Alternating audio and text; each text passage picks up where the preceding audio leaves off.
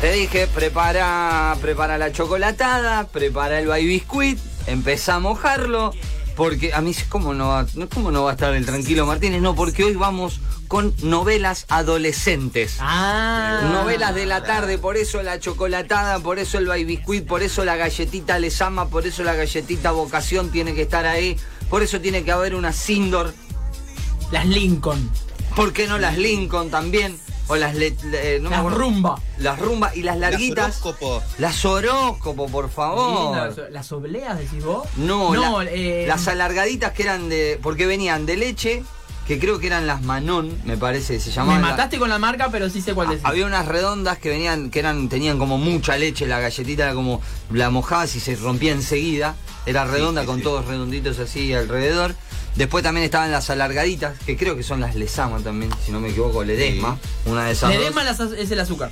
Claro, pero había unas galletitas también, así que las galletitas esas que ibas y comprabas en la roticería y le decías, dame un cuarto de esas galletitas y te bajaba la lata con el redondel de vidrio, te la bajaba ahí, te sacaba la tapa de lata.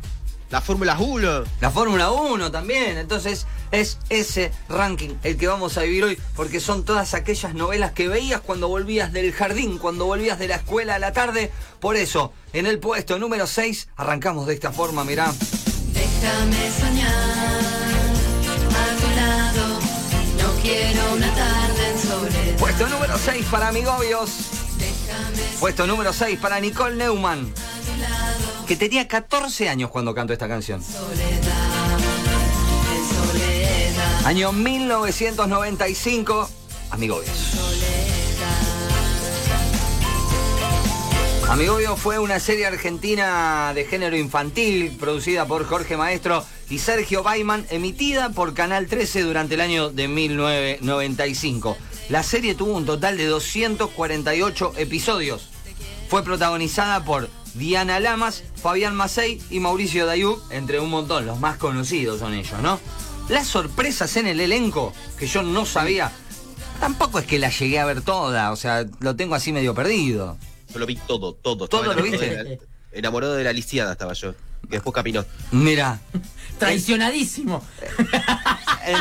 Estaba lisiada, la quería. ¿De qué se trataba? Era un colegio que abría una colonia de vacaciones llamada Bing Bang en el verano para sus alumnos. Allí todos los compañeros viven numerosas aventuras junto con chicos nuevos que, luego de que termina la colonia, deciden entrar en el colegio con ellos, donde todos los amigos seguirán viviendo aventuras dentro y fuera de él. Decía, las sorpresas en el elenco, por ejemplo, estaba Marcela Klosterboer. Sí. Mirá, primer laburo capaz. Que hacía de Peggy, o sea, Peggy se llamaba. Peggy me suena a chancho. Peggy es la de los Muppets. No estaba bueno ese nombre para una chica, pobrecita. Y para un chico tampoco. No, pero no es nombre de personaje argentino. También, encima. Es como que le pongan, no sé, John a uno, claro. ¿Viste? Nada que ver. Claro. Después, otra que estuvo en esta novela fue Caramelito Carrizo. Mirá. Sí. Pero, porque viste que Wikipedia te tira links de las personas. De acá me encontré un montón de gente que no. Viste, las personas conocidas te tira el link en el nombre. De otras no. Claro, en azulcito. Claro. Y acá también, por ejemplo, el nombre de Marcela Klosterboer, que decía Peggy, entre paréntesis, que hacía de Peggy. Caramelito no tenía nombre, por ejemplo, no decía como. Así que no sabemos de qué hizo. La trataban de vos. Claro, ella era, ella que está ahí. Y también estuvo Damián de Santos como el padre de Miguel. Consulta. Sí. ¿Nicola actuaba también o solo era la cantante de la cortina musical? En el recorrido que hice no vi. Mauro podrá dar precisión de eso. Creo que tuvo una aparición, una aparición. Ah, pero no era una... no era parte del elenco estable. No. Bien, claro. Bien. Así que así se va el puesto número 6. Amigovios. Nicolás Carballo, la del Hotel de los Famosos. ¿Celeste Carballo también está? ¿Qué es? ¿Pre o post Chiquititas? Post. Antes me parece Chiquititas. No, antes. Chiquititas fue en el... Ah, estamos ahí, ¿eh? Hay un Chiquititas que es 91, 92, ¿sí? Ponele. Ah, mirá. Nos vamos al puesto número 5, señoras y señores. Venimos un poquito más para acá. Año 2002. Hoy pisamos todos los años, ¿eh? Esta novela que se empezó a emitir un 27 de mayo. Que yo para mí... Que se desvirtuó después. Estaba en Telefe para mí. Pero no, estaba en Azul TV, que después pasó a llamarse Canal 9 y estuvo hasta el 2003, en julio del 2003, que se fue a América. No sabía que se había ido a América también. Yo lo tenía en Telefe también. Sí. Y el 10 de noviembre de 2003 se emitió el último capítulo de...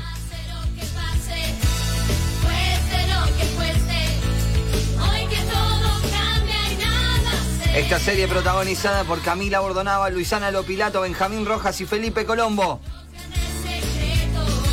Caterín Fulop, Martín Seffel, Miguel Ángel Cerruti, entre otros. Estuvo Boyolmi, estuvo Pablo Heredia, Micaela Vázquez. Y era la Elite Way School. ¿Quiénes son ellos? Ellos son R-Way. Ah, Rebelde Way. ¿Sabés por qué te pregunté si era lo tenía en Telefe? Porque pensé que era otra. Que no lo voy a nombrar porque capaz que lo tenés ahí. Ah, bueno. No pensé que era R-Way. Mira, claro. No. Que tengo gente conocida que me ha dicho yo no podía ver R-Way, no me dejaban. Y a mí me ha pasado. Veía sí. A escondidas R-Way. Que, no sé, el primer año de pandemia, 2020, Noé la vio. Sí. Mirá. Y yo enganché algunos capítulos. Fuerte. Impasable ahora. Fuerte. No, no. Es por eso polémica. Dije, tenía polémica este ranking. No es una serie con discriminación. Es discriminación con una serie. Con una serie, sí, sí, sí. Era muy fuerte, por eso. Bueno, justamente acá era el Elite Way School era un colegio distinguido secundario e internado de Buenos Aires, de prestigio internacional, por eso era un reglamento muy exigente. En las mañanas de lunes a viernes los alumnos tomaban clases y por las tardes se dedicaban a los talleres de perfeccionamiento, deportes y la agitada vida social de adolescentes. Las y los alumnos son en su mayoría hijos de familias más ricas del país, mientras que los otros son becados. Ahí estaba Camila, ¿sí? Y Felipe Colombo. Que bueno, eran como los becados y como te decía, por eso eran discriminados, ¿sí? Por los estudiantes más acomodados y en consecuencia los ponía en la mira de la logia, una oscura organización clandestina encargada de complicarle la vida a los becados que se atreven a desafiar las costumbres y las reglas del Elite Way School. Los estudiantes saben que la logia existe, pero la mayoría de los adultos considera que no es más que un mito.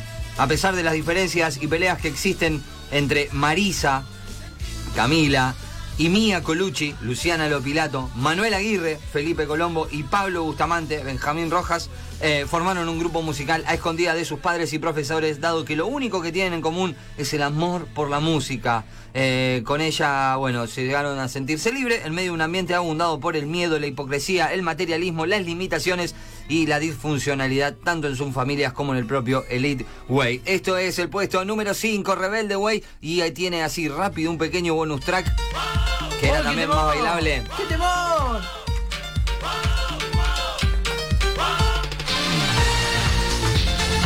¿Qué es esto? Esto es R-Way. Que tenían sus pasitos, todo. Bonita, además. Es el ex-ranking. Tomando la chocolatada. Sí, ahí va. Eso. Que después está la...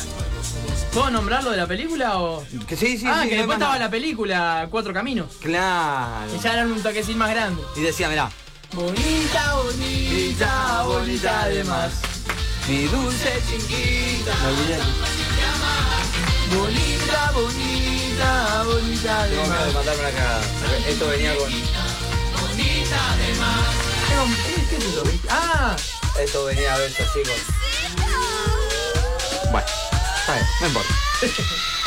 Señoras y señores, bonus track de Rebelde Way. Ahora sí, nos cruzamos, nos vamos un poquito otra vez, volvemos para atrás, mil año no, 1994, 1995. Mirá. Man Ray le ponía la cortina musical a Ruleta, no, a Montaña Rusa. ¡Qué locutor! ¡Qué locutor! Escuchame.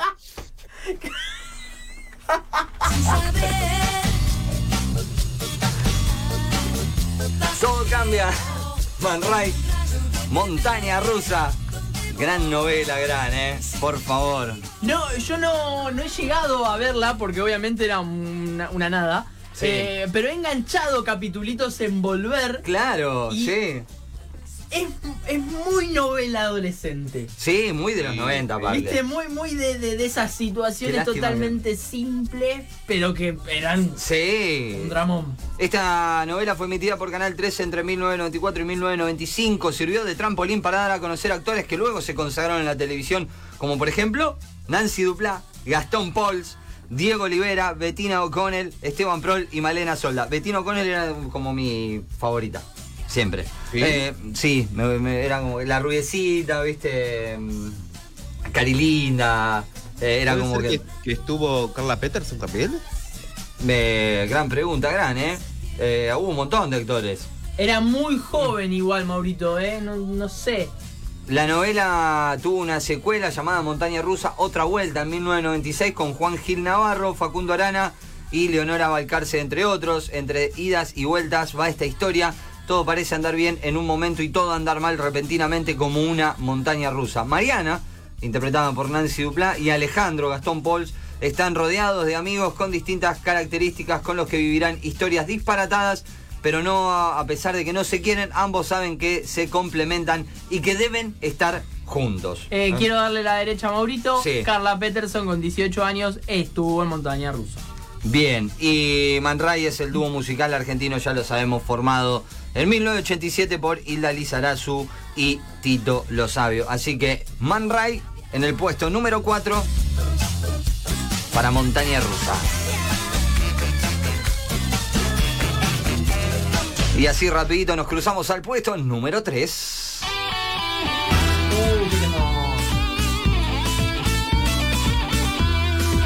Patito Feo y las Divinas. Nadie pasa esta esquina, aquí mandan las divinas, porque somos gasolina, gasolina de verdad. Todos saben que mandan estas cool, porque nosotros somos gente cool, gente que siente con sangre caliente, que quiere hacerse oír. Sí. No puedo negarte que cada vez que en la tele o en algún lado escuchamos Sea Lo Que Sea, con Noé repetimos al unísono: aquí no entran feas. Claro, Sea Lo Que Sea, aquí no entran feas. La novela musical argentina producida por Ideas del Sur, Polka Producciones y Televisa, destinada al público infanto-juvenil, fue nominada a los premios Emmy. Debutó en el año 2007, más precisamente el 10 de abril en Canal 13, y fue emitida por Disney Channel entre 2007 y 2011. Bueno, Laura Esquivel como Patito Feo, Brenda Snicker, Griselda Siciliani, Gloria Carrá y... No importa, no el nombre. El innombrable. Esto tiene un dato muy importante, para que no quiero se me vaya el tema porque sé que es cortito. Pero Patito Feo fue la primer telenovela destinada al público infanto-juvenil, escuchá bien esto, que contó con una actriz trans en su reparto, siendo la primer serie emitida en Disney Channel en dar visibilidad al colectivo LGBT. ¿Sí?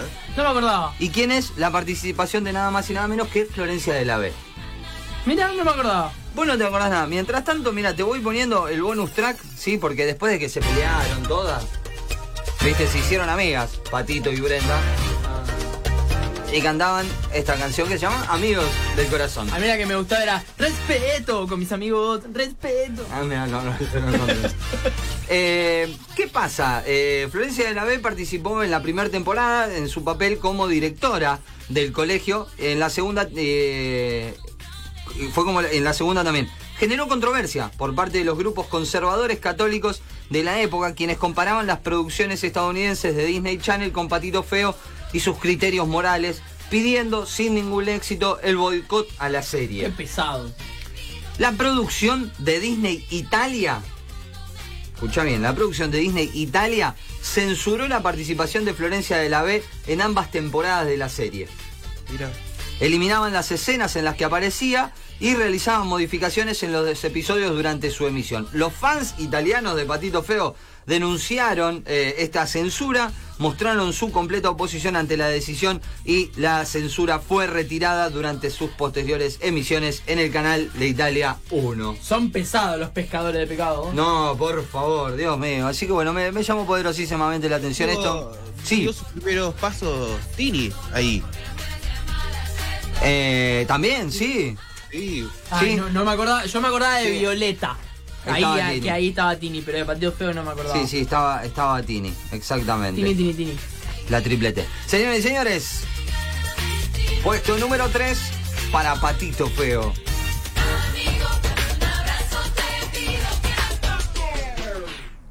Es momento de entrar al puesto número 2. Uy, claro, yo no veía a Patito Feo porque estaba en esa vereda. Claro. Y esta coreo, la hice. En unos exteriores. Yo la bailé, la he bailado. Tengo a mi amigo Maurito Stagnaro, si me está escuchando, amigo, vos que tenías un máster en coreos de Casi Ángeles.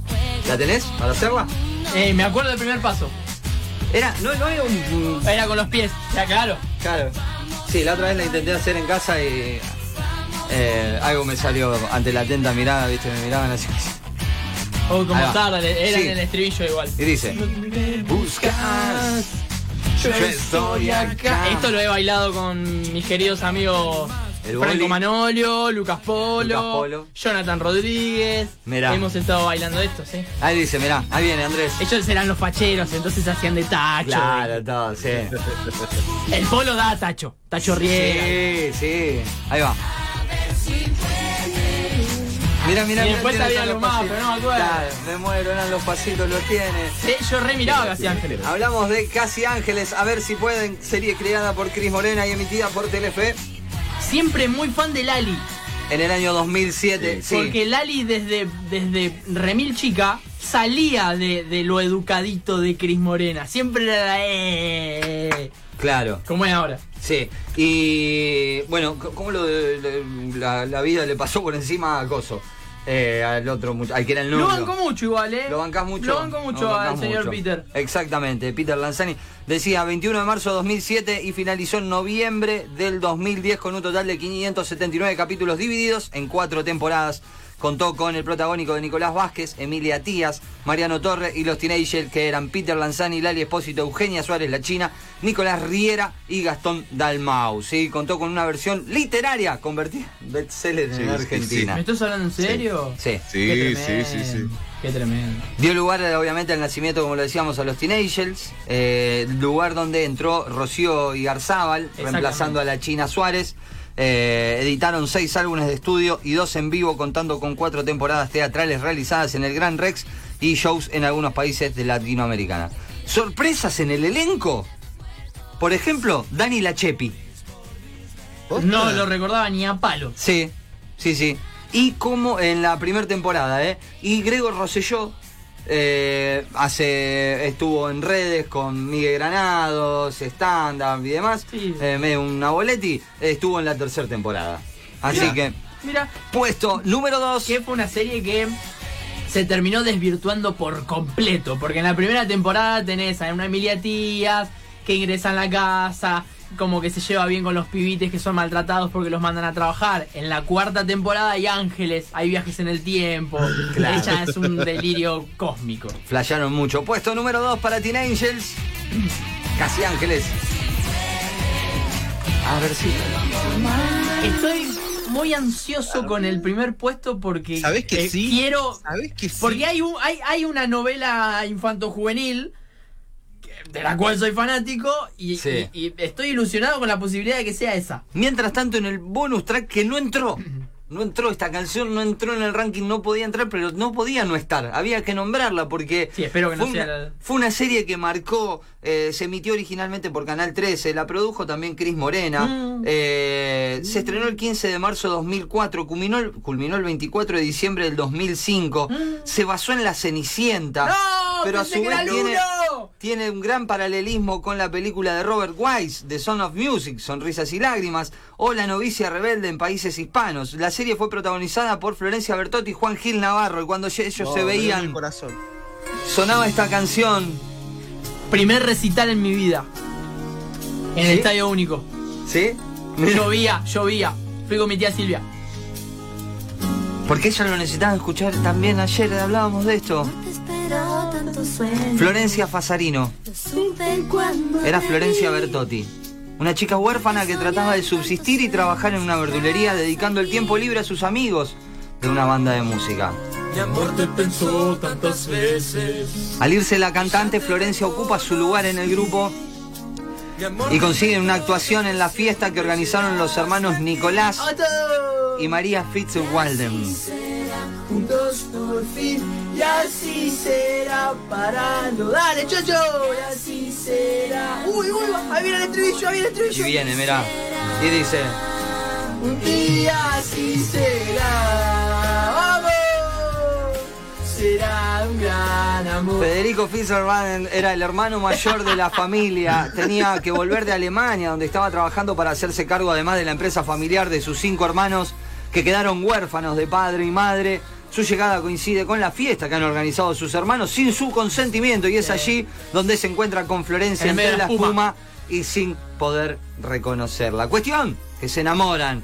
Al ser correspondida por él, empiezan un amor muy hermoso y secreto, el cual se vuelve imposible cuando la malvada Delfina le hace creer a Federico que está embarazada y luego moribunda a causa de una gravísima enfermedad. Qué fuerte todo. Sí, hay un montón, de enfermedades hay un montón. Florencia convence a Federico de casarse con Delfina para que viva lo más feliz posible antes de su muerte, pero en el altar, Federico, quien previamente había descubierto todas las mentiras de Delfina, la humilla delante de todos al negarse a casarse con ella, llamándola bruja y anunciando que ama a Flor. Ellos planean irse de viaje juntos, pero su amor tiene un giro trágico tras la heroica muerte de Federico en un accidente. ¿No puedo seguir? No, la cantidad de resistencia que hubo a ese hecho, que de hecho, bueno, seguí porque no sé si lo vas a decir. En el que se interpuso para salvar la vida del conde Máximo Augusto Calderón de la Hoya, que era Fabián de Tomás. Y ahí murió el Freezer. Tremendo. La muerte del Freezer. ¿Por cómo se va a morir el Freezer? ¿Cómo vas a matar al protagonista? ¿Vos sabés los traumas que generaste? Sí, tremendo. Un pedido de disculpas. ¿Ah, sí? 2020, volvemos otra segunda vez que nombra la pandemia, primer año de pandemia. Lo empezaron a dar de nuevo. Sí. Con la Julie, 18 horas estábamos ahí viendo Floricienta. Salió, obviamente, pandemia. Floricienta de nuevo en la tele, tenía un montón de rating llamativo para ese horario, y llevó a que Juan Gil Navarro en sus redes haga un pedido de disculpas. Mirá. Porque la muerte viene porque él se quería ir de la serie, de la novela. Ah, él se iba a ir, tenía otros proyectos, entonces obviamente, ¿cómo sacás al protagonista? Claro, y que encima se quiere ir, lo matás. Lo tenés que matar porque no lo podés hacer volver después. Y así que fue un pedido de él y hizo un pedido de disculpas a todos los fanáticos de Floricienta porque generó traumas, ¿no? De todos modos, Federico tuvo un breve tiempo dentro del cuerpo del conde Máximo para despedirse de su gran, único y doloroso amor y dejar a sus hermanas a cargo del conde, en lugar de que esté en manos de Delfina. Así finalizó la temporada con el encuentro en la espuma Florencia y el conde, al igual como ocurrió cuando se conocieron ella y Federico. Finalmente, esto sucede cuando Federico abandona el cuerpo de Máximo para irse definitivamente al cielo. Pergolini era Dios. Por vos y para vos. Así será Floricienta en esta mañana. No entró en el ranking porque era lento aparte. Era para tu lentos. Pergolini era Dios. En 2 capítulos, cuando muere el Freezer y cuando tiene que hacer ese ingreso al cuerpo del conde, Pergolini era Dios y hablaba con Joaquín Navarro, todo. ¿Qué pasa cada vez que agarras una guitarra? Porque acá se viene el puesto número 1. ¿Cantás el sensei de las pastillas? No. La sé sonar y lo que suena es este puesto número 1, esta novela icónica de adolescentes. Si bien iba un poquito a la noche, pero también la podías ver con la chocolatada o si no comiendo tomates rellenos en el verano, porque sonaba así, mirá. Año 1998. También creada por Cris Morena para Telefe. Se estrenó el 26 de enero de 1998 y finalizó el 17 de noviembre del 2000. Nos puede pasar todas las bicis y los barcos. Ese muchacho no apareció más. Ponce León, sí, no sé dónde andará. Porque pasó de ser protagonista y cantante de la cortina a... Claro. Nada, a nada. Es más, nos acordamos de uno porque tenía rastas nada más. Claro, de Nahuel Muti, exactamente, que era el, sí, fue el que más llamaba la atención. Esta serie que fue pensada para una emisión de verano, sin embargo se terminó extendiendo, ya perdón ahora, durante 2 años. Mirá, escuchá.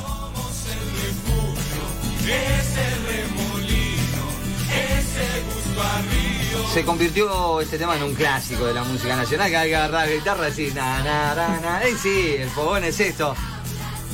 La pregunta es, antes de seguir, ¿esto fue un robo? Porque la novela dicen que fue inspirada en varios personajes y situaciones de la serie norteamericana Dawson's Creek, creada por Kevin Williamson, cuando Gustavo Yankelevich, gerente artístico de Telefe en aquel entonces, vio el piloto de la mencionada serie en junio de 1997, presentado por la cadena Sony, quienes no estaban convencidos de concretar esta serie. Siendo así, Verano del 98 fue estrenada el 26 de enero de 1998 y Dawson's Creek el 20 de enero de ese mismo año. Sin embargo, y pese a esto, la telenovela en sus situaciones y personajes adquieren vida propia y se apartaron paulatinamente de la idea original de dicha serie. Así que esto fue un robo, pero este es el puesto número 1.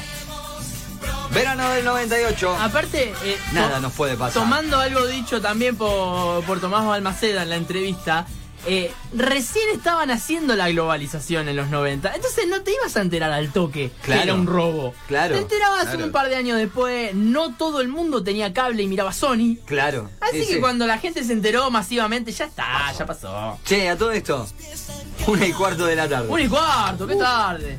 Capo, Chocho. Me quiero imaginar la cara del Chocho. No. Chocho está contentísimo. Señores y señores, este fue el Ex Ranking. ¡Buena, Cristi! Bravo. ¿Me vas a decir que en lugar de Verano del 98 querés escuchar a Marco Antonio Solís? Dale. Escuchame una cosa. ¿Qué serie decías vos? ¿Cuál querías? Floricienta, no. Yo quería Floricienta en el 1. Ah, está bien. No.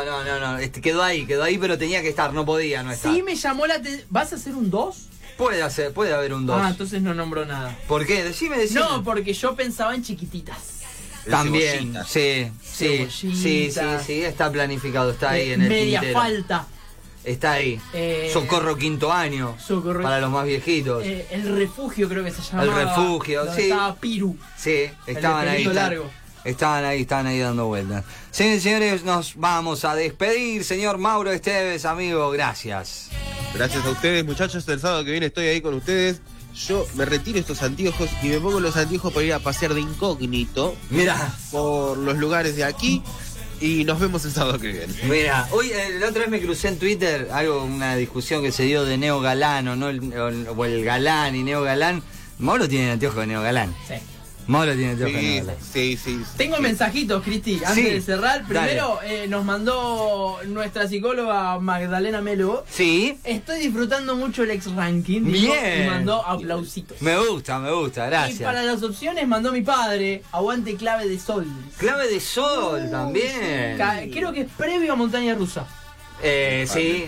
Está la banda del Golden Rocket también. Ahí en el tintero. Hay un montón. Puede haber una segunda entrega. ¡Te quiero, Adrián! Puede haber una segunda entrega. Señor Andrés Alejandro Tula, amigo.